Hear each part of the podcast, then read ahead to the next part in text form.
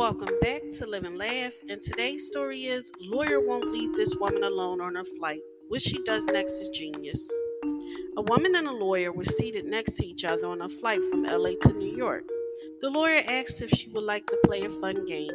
The woman, tired, just wanted to take a nap, politely declined and rolled over to the window to catch a few winks.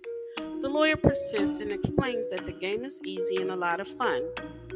I ask you a question, and if you don't know the answer, you pay me $5 and vice versa. Again, she declines and tries to get some more sleep.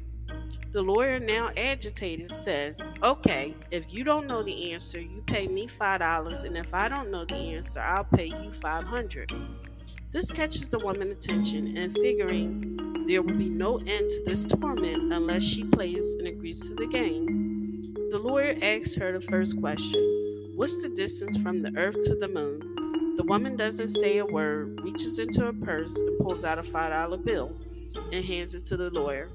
Okay, says the lawyer, your turn. She asks the lawyer, What goes up a hill with three legs and comes down with four legs? The lawyer, puzzled, takes out his laptop computer and searches all over for references. No answer. He taps into his earphone with his modem and searches the net in the Library of Congress.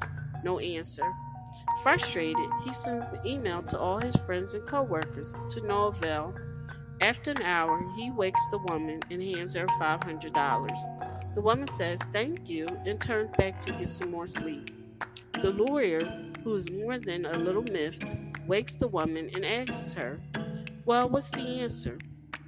Without a word, the woman reaches into her purse, hands the lawyer $5, and goes back to sleep. Thank you for listening. And if you know anyone that could benefit from this, go ahead and share it.